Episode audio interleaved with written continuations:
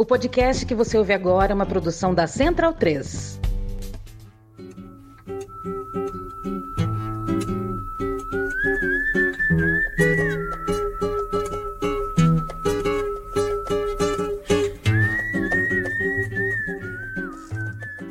Salve, salve! Aqui é Paulo Júnior e esse é o relançamento do Central Cine Brasil, nosso podcast semanal que cobre e acompanha o cinema brasileiro contemporâneo, uma produção aqui da Central três.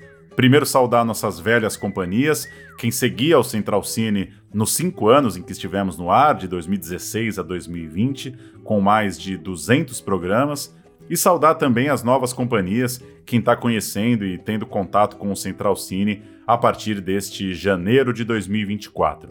Fizemos uma pausa na época da pandemia, acabou que o hiato foi maior do que a gente gostaria, mas ainda nos sentimos em tempo de retomar a ideia, porque acreditamos que tem espaço, tem demanda para um podcast único e exclusivamente do cinema nacional, uma revista que vai conversar com quem dirige, produz, roteiriza, atua, quem trabalha na parte técnica dos novos filmes brasileiros, que em sua maioria, infelizmente, não tem muita repercussão nos veículos tradicionais e mesmo na mídia cultural, seja por conta da concorrência dos grandes lançamentos estrangeiros, seja também, às vezes, por uma falta de interesse diante das fitas produzidas por aqui. Nessa volta, estamos com um novo logo, uma nova arte para divulgação dos programas, também uma nova música de abertura que você já ouviu, Gilberto Gil com Diga Ela, trilha sonora original de Copacabana Monamour, um clássico de Rogério Ganzella.